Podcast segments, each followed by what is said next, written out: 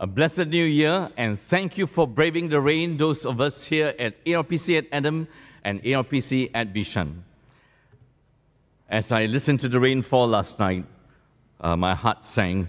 I said, We're going to start the year with zero people because it just kept falling non stop. But it's God's way of reminding us that all things are in His hands. I want to thank you for your faithfulness and for all those who have joined us, perhaps as, as friends for the very first time virtually welcome to our services. So, just to provide a link, joining up from our Christmas service to our New Year's Eve service, and the Christmas service you heard in the announcement, we focus on Luke about the birth of Jesus and how the birth of Jesus, the humble birth of Jesus, resulting in the humble life and the humble death of Jesus, must not lead us to the wrong responses. The wrong response to the humble birth of Jesus and the humble life of Jesus is to miss him altogether. Is this person important? What importance is he to me? The wrong response is to dismiss him. The right response is to treasure him. At the New Year's Eve service, we spoke about time, the importance of timeliness, and the danger of untimeliness. And did you realize, as we read from Ecclesiastes chapter 3 and then Luke 4, that it is untimeliness See, the untimely word to the, the wrong word to the wrong person at the wrong time or the wrong action will produce the wrong outcome. That's why your relationship has spiraled downhill. You say something wrong at the Christmas gathering of your family. You say something wrong at the Chinese New Year gathering. You say something wrong on a chat. Wrong word, wrong person, wrong time, wrong outcome.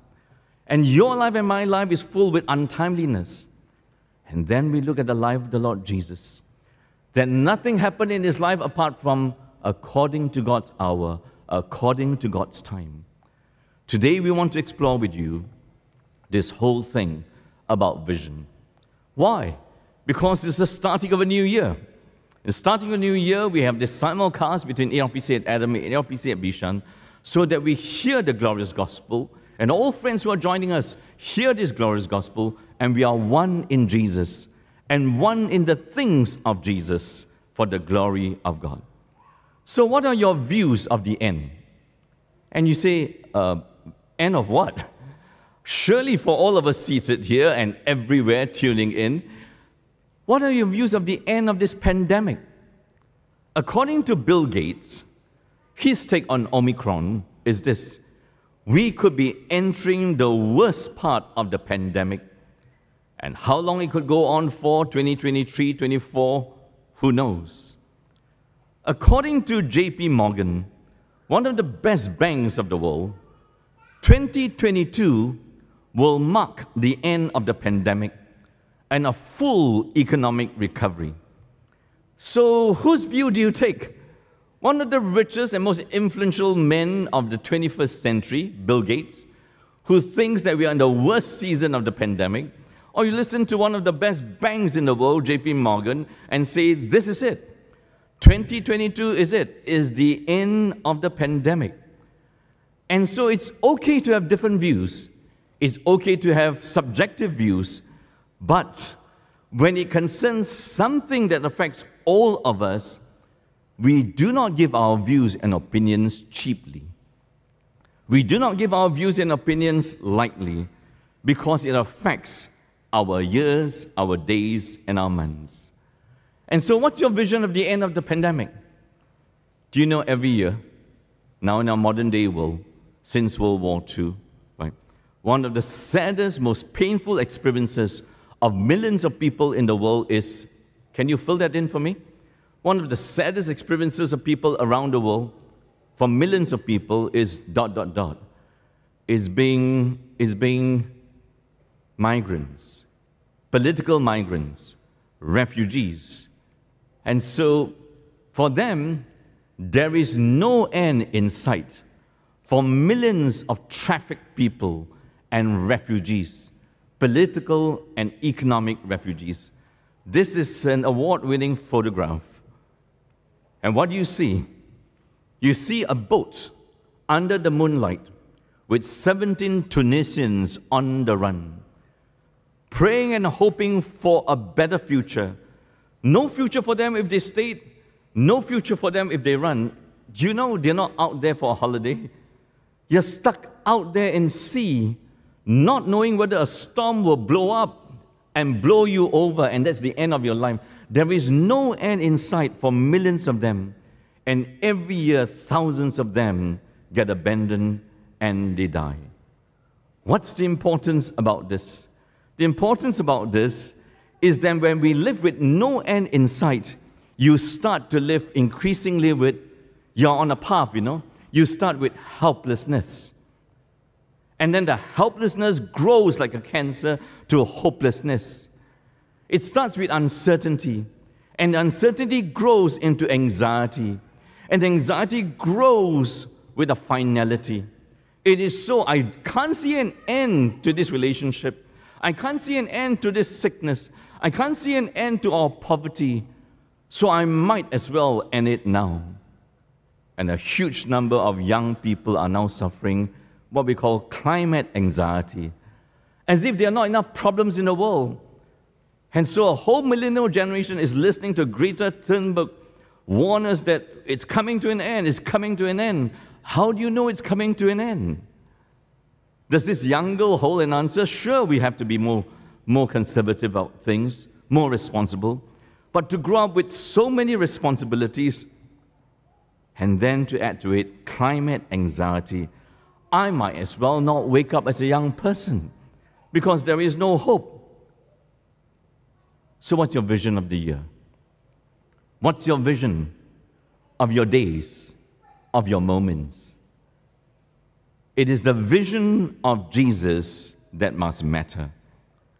Is Jesus' vision of the end that must matter. Why Jesus' vision of the end? Because the end determines the present. The future determines the now. If the future is really cryptocurrency, why hold cash, the old currency? If the future is meta, I mean metaverse, and is augmented reality, then don't get too used to simply reality. Reality is old fashioned. You need to augment it with virtuality.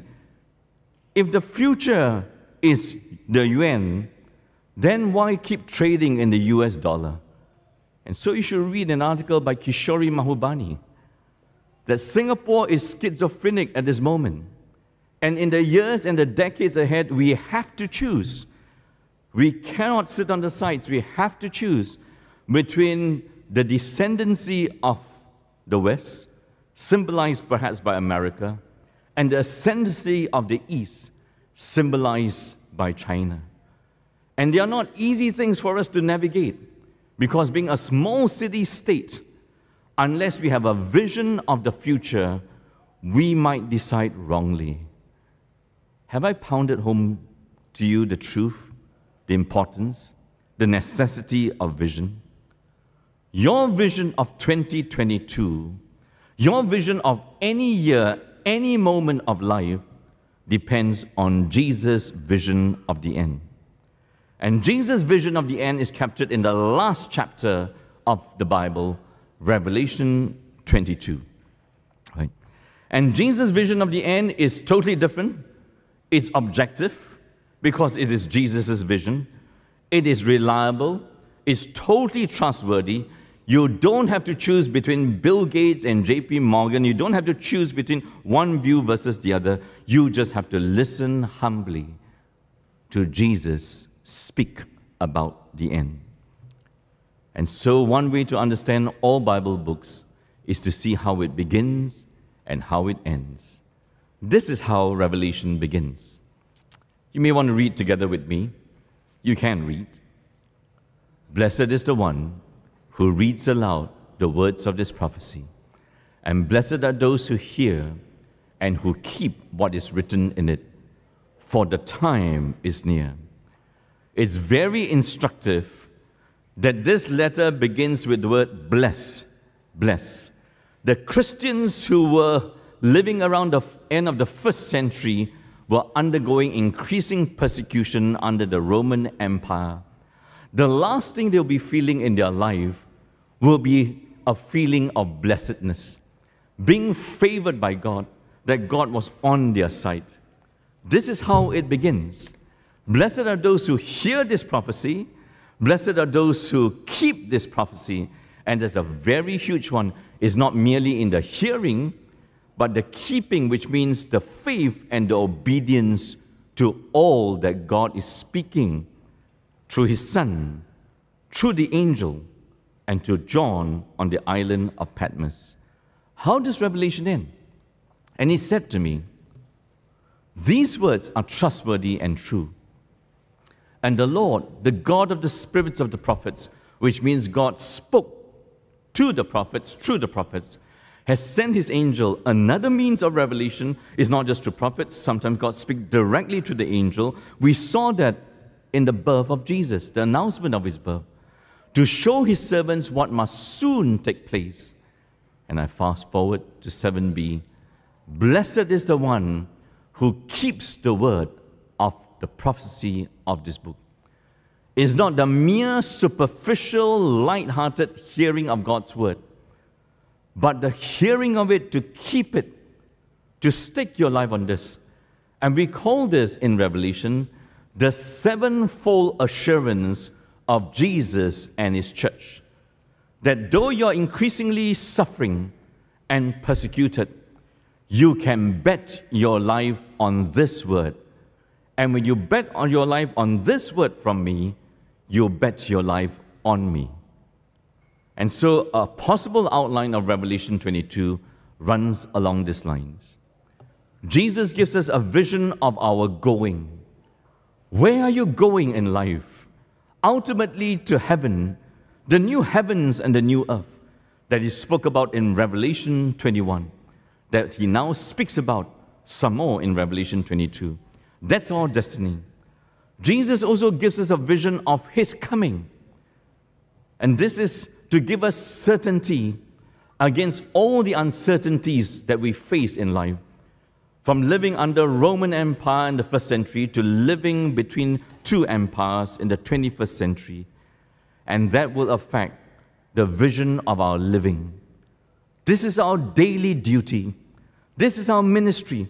This is how we should respond to Jesus and his vision of the end. The context is vitally important. Let me run you through three passages in Revelation 1 to understand what they were going through. It was a crisis of faith.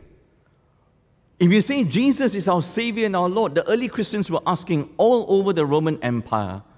If you say that Jesus is Savior and Lord, if He's the Messiah, why has Jesus left us? He's absent from us physically. Why has He left us living in a crumbling empire? And when an empire crumbles and you have an egotistical emperor, they will keep looking at scapegoats. Who can we blame for the economy? Who can we blame that the budget has, got, has not been achieved? We blame the troublemakers, and the troublemakers are the Christians. They love their God so much, they are anti Rome, they are anti emperor, they are anti law, they are anti taxation, all false accusations. Why has Jesus left us behind to suffer? To suffer opposition, to suffer persecution. And it still happens, persecution is still the majority experience of Christians around the world and over 2,000 years of church history. The word revelation just means unveiling right? So if we had the curtain here, and behind here there's a backstage, Revelation is the unveiling of who Jesus is, the unveiling of what Jesus has done and what Jesus will do. So, who is Jesus? According to Revelation 1 5, he is the faithful witness. You think he's no longer absent with you physically. Conclusion not here, not reliable, not true. Not here, not reliable, not true. My parents were not here for me in a moment of need. My friends were here. The social influencer was here. My parent is not real in his love or her love. Follow that logic. He is not here with us. He says he is God, but he's a faithful witness, faithful until the end. He dies and then he rises from the dead. He's the firstborn, the first man who came back from the dead. Every single human being has lived and died and are rotting in the grave. Every single one. Jesus is the firstborn. Uh, he starts a whole new humanity that will never die because sin and death has been paid for by him. And now, a most daring thing for John on the island of Patmos to hear and then to write down. Jesus is the ruler of the kings of this earth. Imagine if the secret service of the Roman Empire got hold of chapter 1, verse 5. You mean there's going to be a ruler higher, bigger, more powerful, and more long lasting than Caesar? Then we must get rid of him and all who follow him. So, this is the introduction to Jesus. And so, this is who he is and what has he done. This Jesus loves us. You know, one of favorite tunes we teach children is from young now that I'm grandpa. I sing this very often to our seven month, eight month granddaughter. Jesus loves me, this I know. Jesus loves me, this I know.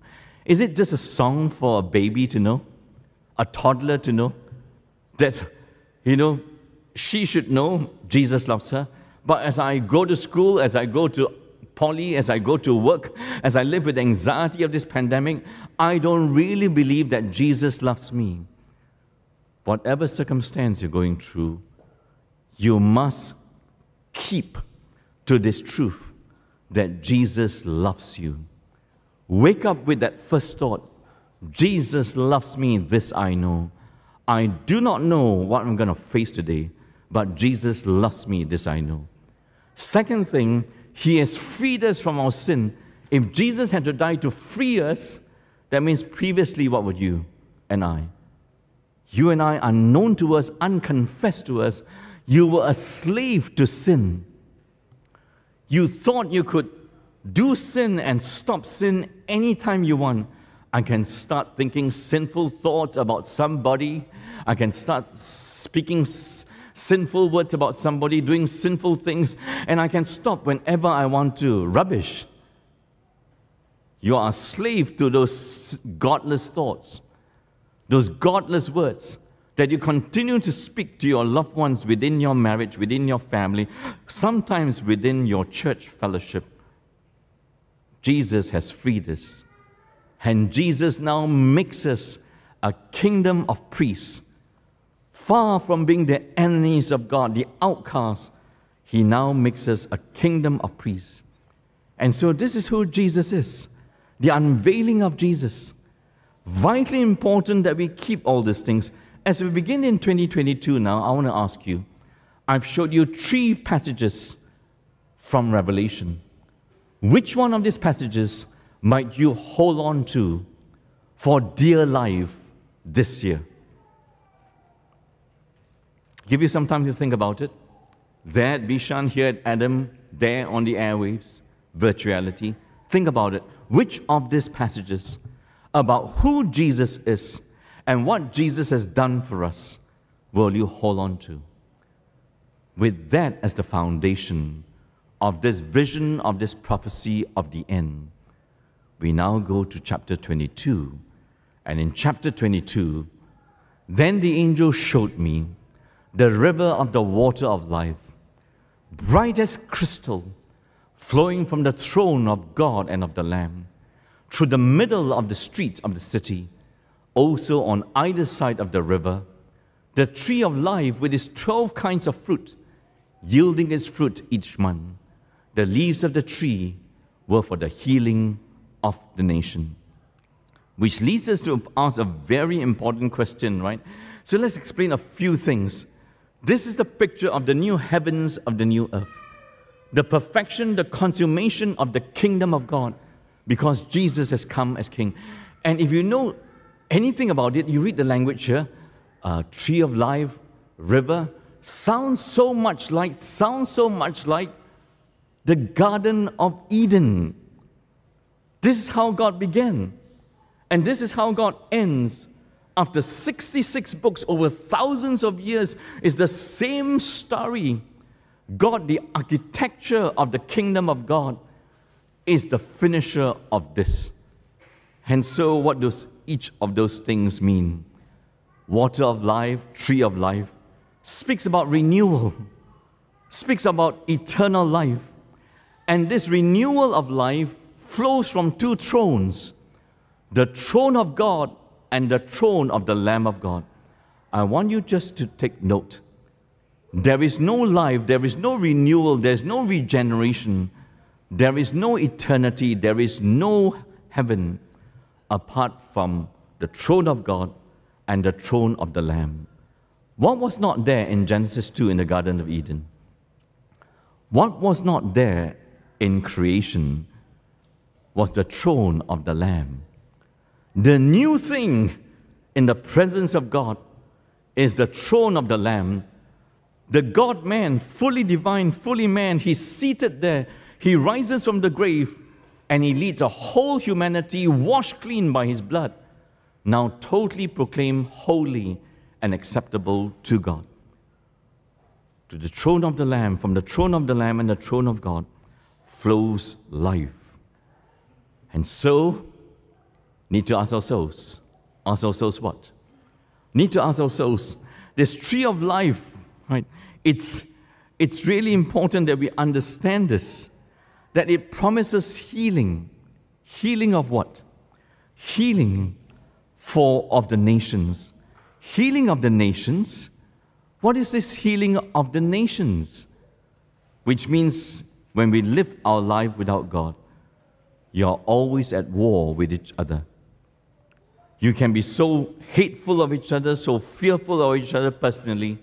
You can be so hateful of each other and so fearful of each other collectively. Is that true? It's one people in Myanmar or many tribes in Myanmar.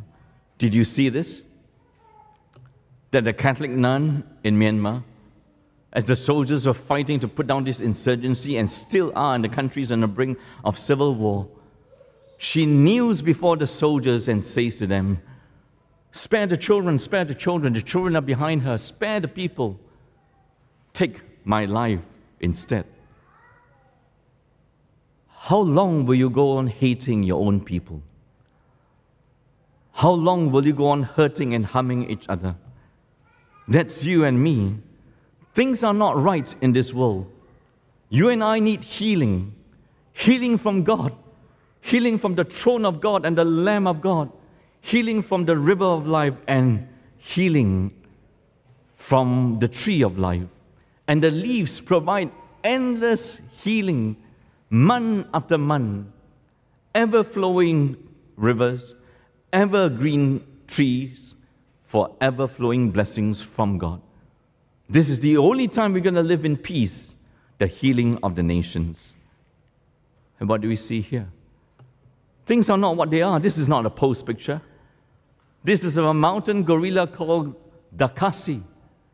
And here is Dakasi's friend and caregiver protecting her from being poached on because you get a gorilla it's going to be worth $100,000 or $200,000 for the poachers. And look at that face.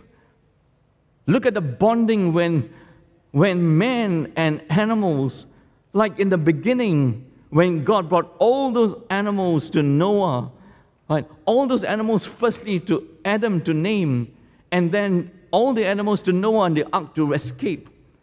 The new heavens and the new earth, there will be peace between God and us. There will be peace between neighbor and neighbor, and there will be peace between us and the world that God has caused us to live. Do you not think you need healing? Do you not think you desperately need healing? Why are you so hateful of others? Why are you so fearful of others? And this goes on forever. Will your marriage last this year? Will your family make up or break up? Will we spin into a war over Taiwan? Same race of people, you know, separated only by 70 years of politics. And we are willing to bomb the daylights out of each other because we think that one political stance holds the answer. One view holds the answer to things. No, friends. things are not right when we have a broken relationship with God. And then it goes on. No longer will there be anything accursed, but the throne of God, see the repetition? What is so great about heaven? God is there, Jesus is there. You are in His very presence, unhindered.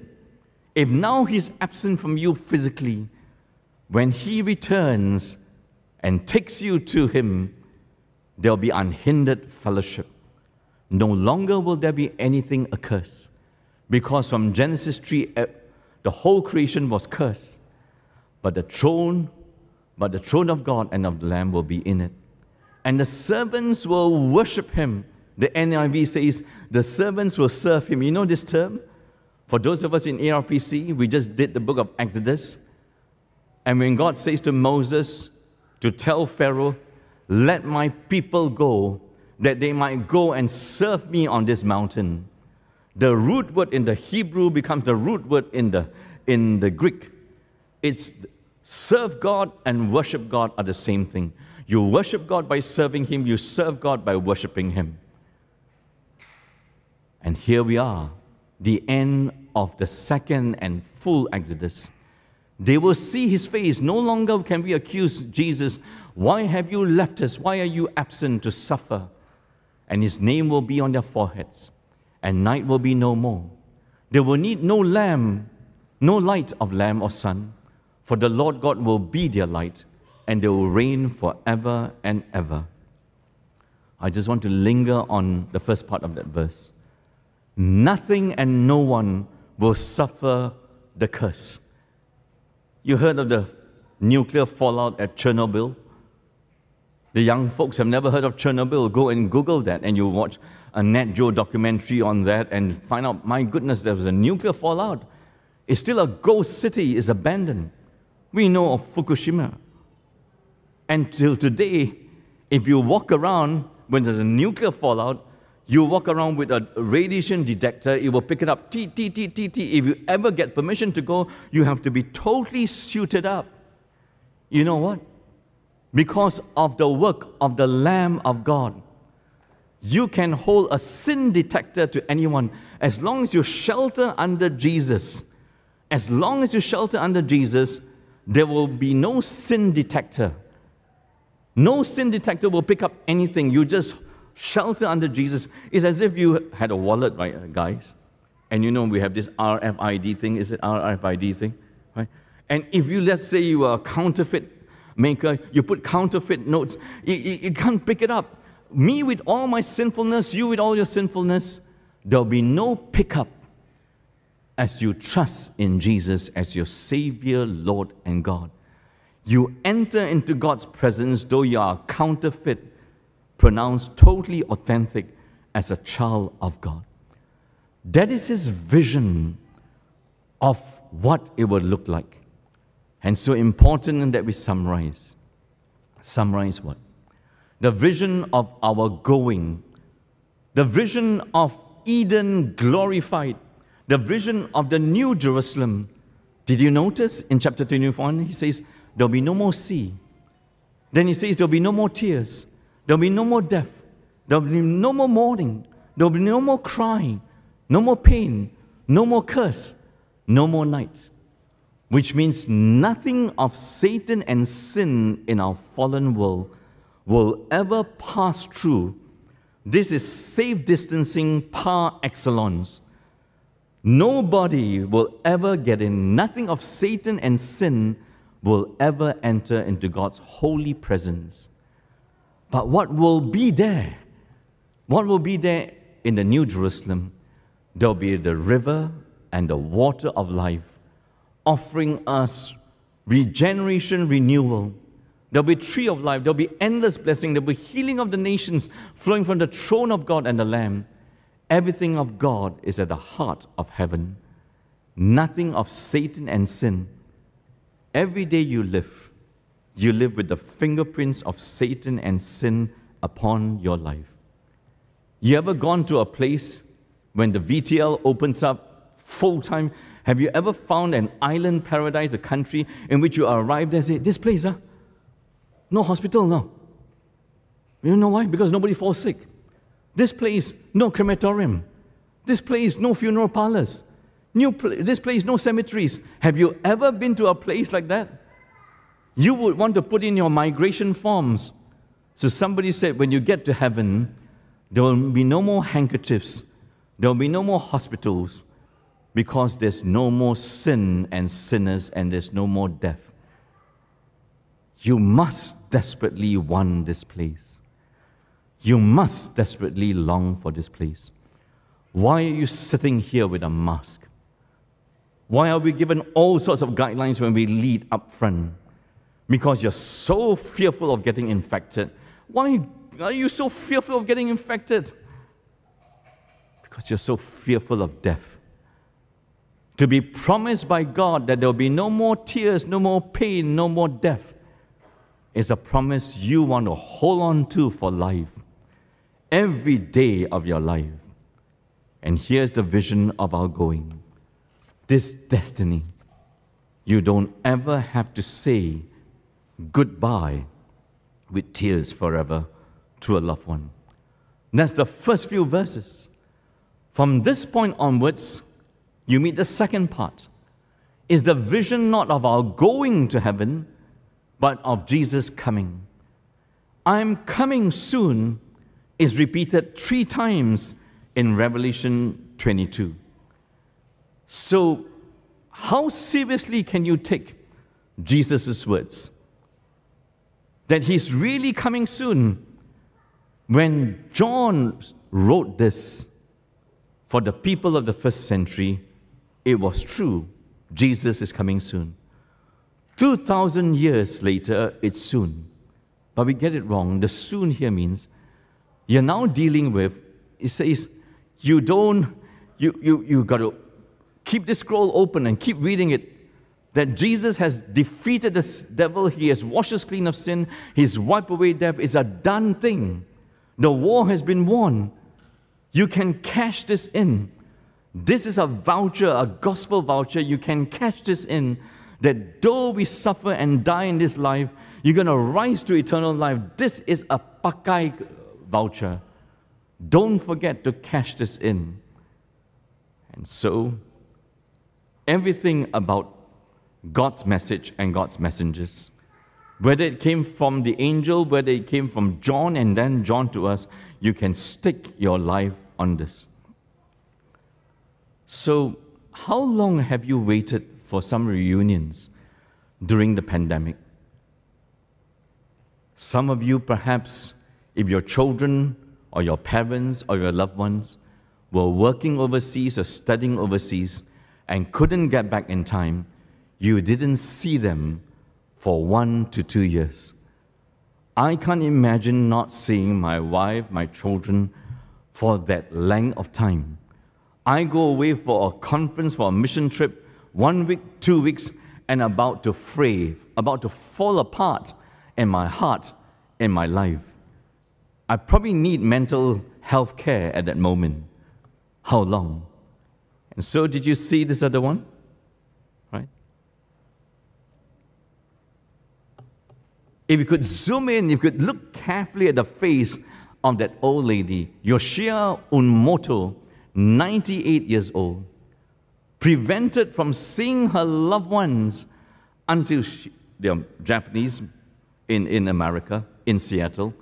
Then finally, the old folks' home that she was staying opened up and gave permission a year later, and her son Mark and her niece finally came to see her. See the expression on her face? This is a award winning photograph. See that? She's just totally amazed. You said you would come, you said you would come.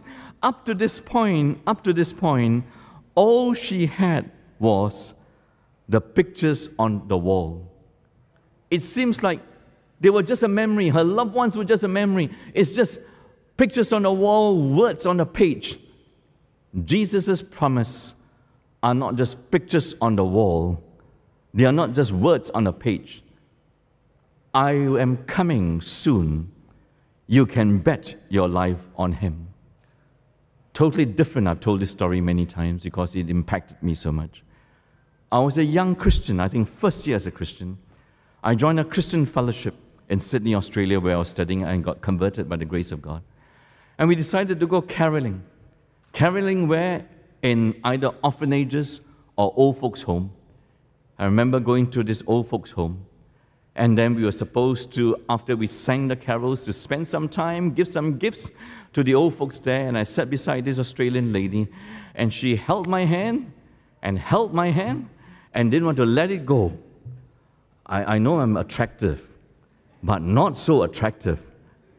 And why didn't she want to let my hand go? Because her children and her grandchildren who promised to come never came. Christmas after Christmas after Christmas. And a total stranger of a foreign student studying there, though I'm black hair and yellow skin and different to her, I'm like her next of kin. As I sing the Christmas carols, as she holds my hand, I hold her hand in return. Can you stake your life on Jesus when He says, I will be coming soon? And finally, is the vision not simply of our going? It's not simply the vision of His coming, His sure and His glorious coming, taking us to the glorified Eden, but our vision of our living. Our duty from day to day, our ministry from day to day. We are to go to the nations and tell the nations this healing message of the gospel, baptizing them in the name of the Father, the Son, the Holy Spirit, transferring them from the illegitimate ownership of Satan and self to the legitimate rule of Father, Son, and Holy Spirit when we believe the gospel. And then it goes on here let the evildoer still do evil, and the filthy still be filthy, and the righteous still do right, and the holy still be holy. Behold, second time, Jesus says, I will be coming soon, bringing my recompense with me to repay each for what he has done. Repetition, as it started, remember in chapter 1? I'm Alpha and Omega. I'm the first and the last. I'm the beginning and the end. And so, what's he saying here? That in between the first and the second coming of Jesus, this is what you can expect. Between the first and the second coming of Jesus, you can expect evil to exist side by side with good. And God is not going to separate. It's like Jesus teaching the wheat and the weeds, the sheep and the goats. He will allow the true, the half true, and the outright lie to reside in the same church, in the same fellowship. He will allow us, as the church of Jesus Christ who knows the truth, to reside with those who belong to Satan and love the lies. And so, what does that mean? That means you and I are going to wake up every day, beginning with tomorrow, Monday. When you go back to school and when you go, to, uh, go back to work and when you go to school on January the 5th, there will be confusion. You're going to walk into our world, walk into your school and walk into your workplaces where there will be alternative lifestyles, where people choose their own sexualities. There will be competing worldviews. And Jesus spoke about this in his seven letters to the seven churches when he warned them about Jezebel, when he warned them of the false prophet of Balaam. But please don't think you can carry on with sexual immorality. Please don't think you can carry on with fake religion and the worldviews. There will be, God will allow evil and the righteous to exist until, until, until, if you sit in the class and they are teasing you no end because you believe in Jesus. Right? You send your son and daughter to some liberal colleges in America. They tell you straight out, right? They tell you straight out, we are here as a liberal college to detox what your evangelical Christian parents taught you for 17 years of your life. That's what some of our fellows who've come back from America studying liberal colleges tell us. My lecturers, my tutors tell us we got three years to detox you from all this Bible and Christian stuff. and we are pretty good at it. That's what liberal education does to you.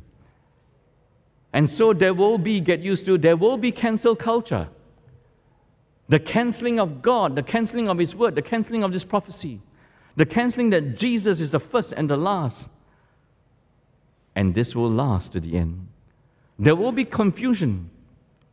Jesus says, embrace persecution, reject seduction, moral seduction, doctrinal seduction. We say, as you walk into this world, embrace seduction, embrace the social influences of this world, and reject the suffering and the persecution that comes from believing and holding fast to Jesus. There will be cancel culture. And when are you going to wake up to this? God never promised you that it's going to be a walk in the park. He tells you truthfully, you believe in me, you got to embrace persecution. And vision of our living, Jesus will repay each. This is not salvation by works. There is no place in the gospel for pre salvation good works. I did enough good works to bypass Jesus and hit the cross to enter heaven. This is post salvation good works. I believe in Jesus, and my life and my behavior must show so.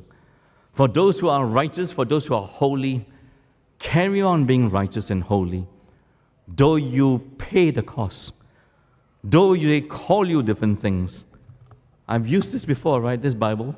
Right? I carry a big Bible so that you believe in me. Nobody walks around with a huge Bible nowadays. I don't even see that among preachers. I, I'm just more familiar with this. Doesn't make me better, doesn't make me worse. This is my Bible. And this Bible was given to me by my boss in my first job in the media here. And he wrote in this Bible, he wrote a note for me Dear Chris, this book will keep you from sin, and sin will keep you from this book. May God bless you richly in your ministry. You know, my boss who gave this to me, I didn't know him from before I joined. He has been there in the media, in the papers for a long time. He had a reputation of being a party man. You know what that means? Very light, very loose, a bit liberal. And then he heard the gospel, and his life totally changed, totally changed. Became faithful. And when I joined, and then he found out I was a believer, he bonded. And so this was his gift to me one birthday or one Christmas. This book will keep you from sin, and sin will keep you from. You know what he was, his nickname was in the whole office? Two, three hundred of us, journalists in the papers, right? The whole production department. Moses. Oh, Moses has come. holy, holy. Father Abraham. he wore it lightly. It's okay, it's okay, it's all right, it's okay. All right, what would you rather be known as, Moses or Satan? It's okay if people call you Moses. If people call you Jesus, Jesus follower, it's better to keep doing the righteous thing. It's better to keep being holy in a sea of unholiness. But boy, is it hard. The peer pressure kills you. And vision of our duty. Blessed are those who wash their robes, so that they may have the right to the tree of life, that they may enter the city by the gates. And so there are two destinies you trust in the blood of the Lamb to wash you clean, you enter the gates to the New Jerusalem. But if you don't believe in Jesus, and you're still trying to find your own happiness, your own paradise, your own fulfillment, your own perfection of life, outside are the dogs, the sorcerers, the sexually immoral, the murderers, the idolaters. And see the punchline in that verse, verse 15. Look hard at that. You either choose to love God. If you don't love God, you will love Satan, the father of lies. You will live a life of lies, of half truths. And so, friends, The first century version of this, the emperor had emperor worship, and then a whole array and pantheon, buffet of gods that said brought prosperity and perpetuity to the Roman Empire. There'll be alternative religious views.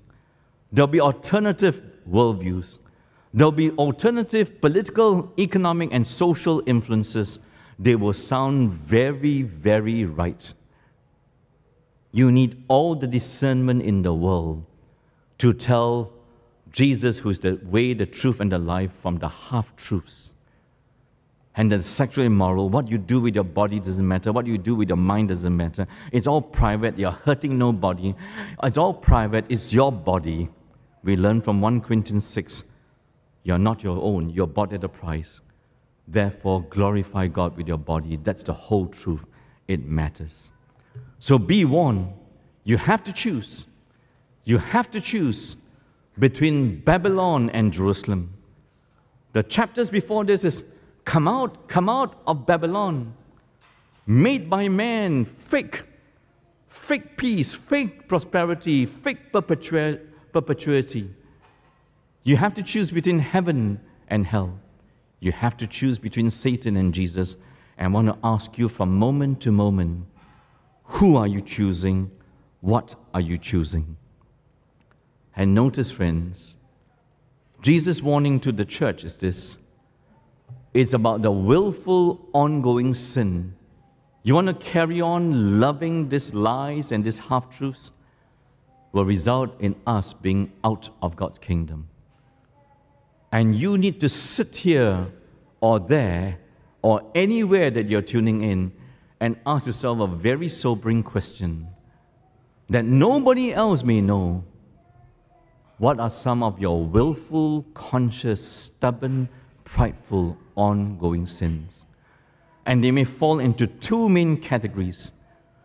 Either they be relational sins of malice, of envy, of slander, of anger, of rage that the Bible speaks about in the list of sins, or they could be sexual sins if they are not social sins. So you're struggling with malice against your brother, envy against someone in church. You're bad mouthing people, and you think this can go on forever in your life, even as you appear okay. You're not okay, friends. So, which of this are your willful, ongoing sins? And the Spirit and the bride says, Come. And let the one who hears says, Come. I want to ask you, right, as I just highlight some of these verses, which you read earlier, okay, what's the biggest word from verse 7 to verse 21? Come, come, come. Jesus says, I'm coming soon, I'm coming soon, I'm coming soon. And his true bride, the people who belong to Babylon, you know what they are called in chapters 18 and 19? They are called prostitutes. The people who belong to Christ, you know what we are called? Bride. The prostitute is the fake bride, is the alternative to your true wife. You don't have an affair, you commit adultery. And so, for the true bride of Jesus Christ, when he says, Surely I'm coming soon, we say, Come, Lord Jesus. The word is Maranatha. So, three times Jesus says, I am coming soon. I am coming soon. I am coming soon. How's your hearing? You taking that to heart seriously? That this world as you know it, Singapore as you know it, is not going to be forever? No matter how beautiful we make the Shanghai, Shanghais of this world, the San Franciscos of this world, the Singapores of this world, it's not going to be forever. It is God and His kingdom that is forever. Right? So, a few responses to I'm coming. So, I met a good friend, I uh, became a good friend in, in Australia. He was a captain of a, of, of a ship, commercial ship. As captain of a ship, you sail out, and you sail out for months. So he was thinking about this, the toll he was taking on his marriage and his family, but he only knew one thing from young. He started with this job and he can't find an alternative job. So, but one day as he came back from one of his long trips away, right, His young child ran up to the door. As he rang the doorbell, he comes back from this long trip. His young child is two, three years old, looks at him, right, screams, and then runs back to the mother. And the mother says, Who's, who's at the door? I said, Don't know, a stranger. Father coming back to his own home, that's when he realized he must quit his job, no matter how paying he was. He, he was paid as a captain of the ship. He was always coming back, but because his absence was so long, they no longer recognize him. And so there are three responses to Jesus saying, I am coming soon. Some of us who don't hear this say, You coming? Uh? I didn't know that. I didn't know that you were coming. Like my friend who's the captain, you coming, you turn up. Or life could be so good here and you say, You're coming soon, but not yet. Or you might say, You're coming soon. Jesus, don't come. Because life here is pretty good.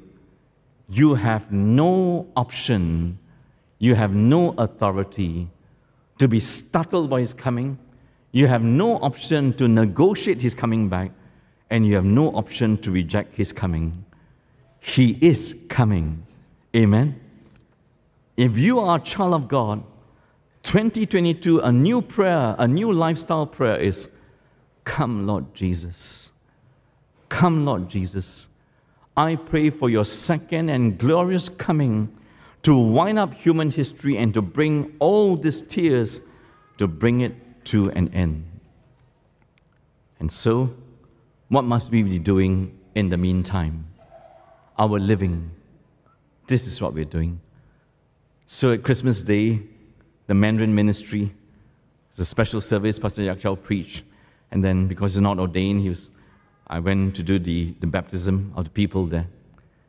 And there were many beautiful baptisms. Beautiful baptisms, but arguably the most beautiful is when I baptized both the grandpa on the right and the grandson. They had requested this, right? And this is Daryl, the grandson. Okay? And why is this beautiful? There's nothing more beautiful than this. Nothing more beautiful than life cannot get sweeter. Here's the grandson giving a testimony in Mandarin. Then believing in Jesus together as a family. And here they are embracing, and to their left are their parents embracing. And I read to you the message that was sent by the Father to me God is good. Never in my wildest dream would I have thought that my dad, the grandpa here, would come to faith. Daryl, the grandson, prays for his granddad's conversion every night. Every night. The grandson prays for his grandfather every night. What do you call that? Not just hearing the word, but keeping the word.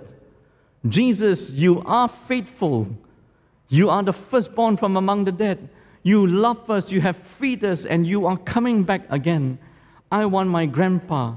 And God worked in my father's life to lead him to know and trust him. My father said when he was baptized, he felt such a burden lift off him. That's what we must do again and again. Pray for the things that matter.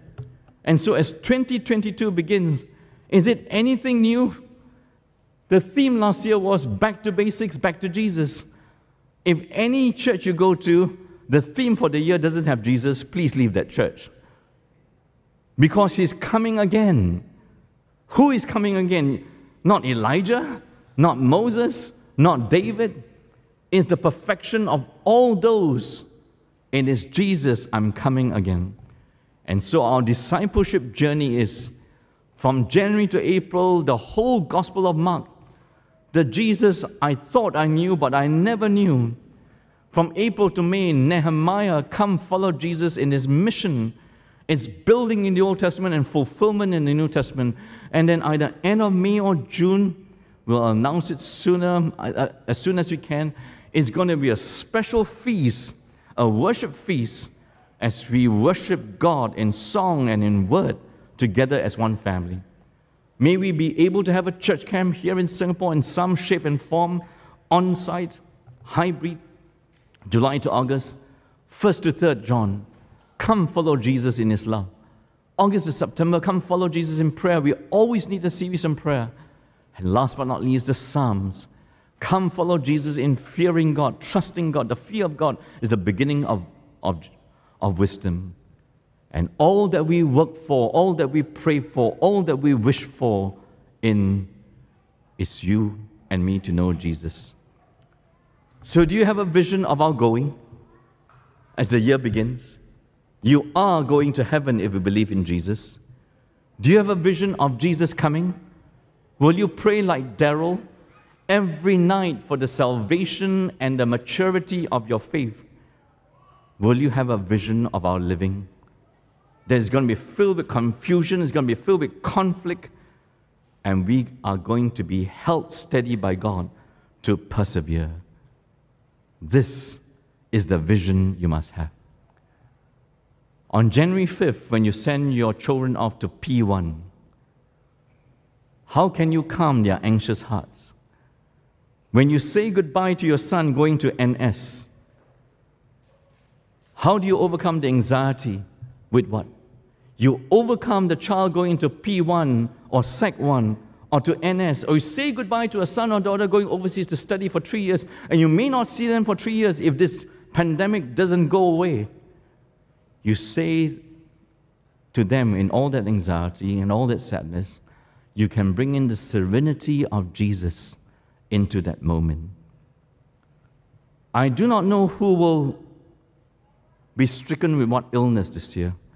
At the New Year's Eve service, I read to you the close to 68 people who passed away, our loved ones, of our church members and our regulars.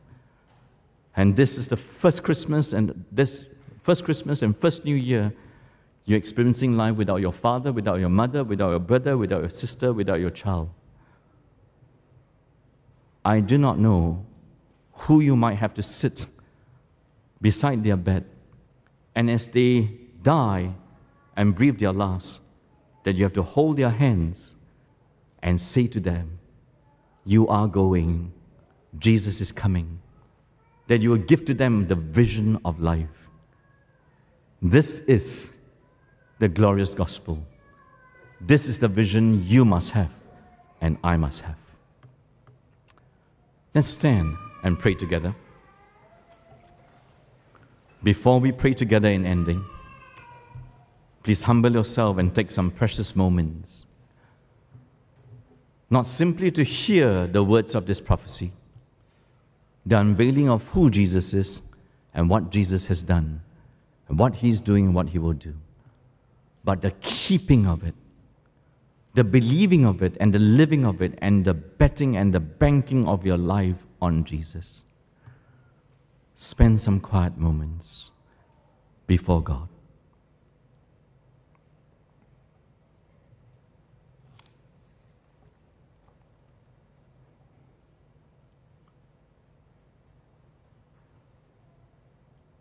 Almighty God, we come to you firstly always confessing that when we try to be wise in our own eyes, we become fools. And we live in a world in which we offer our subjective views, our subjective views of the future, our subjective views of our crisis, our subjective views of the solutions, and all of them, in the end, are unreliable. It is your vision of us, it's your vision of the end that must dictate our present. And thank you, Lord Jesus, for this unveiling of yourself, who you are and what you have done for us. That you love us, you have freed us, and you have made us the people of God. You are the faithful witness, the firstborn from among the dead. And we can trust in you. Pray that you will give us a vision of our going to you, a place of eternal blessing where there will be the river of life and the tree of life flowing from the throne of God and the throne of the Lamb. Help us to hold fast to that no matter what happens. Grant us a vision of your coming, that you are coming, no matter how long the wait, no matter how long the delay. We can bet our life on you. And give us a vision of our perseverance, that you will allow evil and good to exist until you return. And may we rightly choose to remain holy, to remain righteous, no matter what the pressure. And to receive from you the great recompense and reward of being faithful and obedient by your grace for your glory. Grant us this vision of the end, that our days and our moments, day by day, moment by moment, may be glorious unto your name. In Jesus' name we pray. Amen.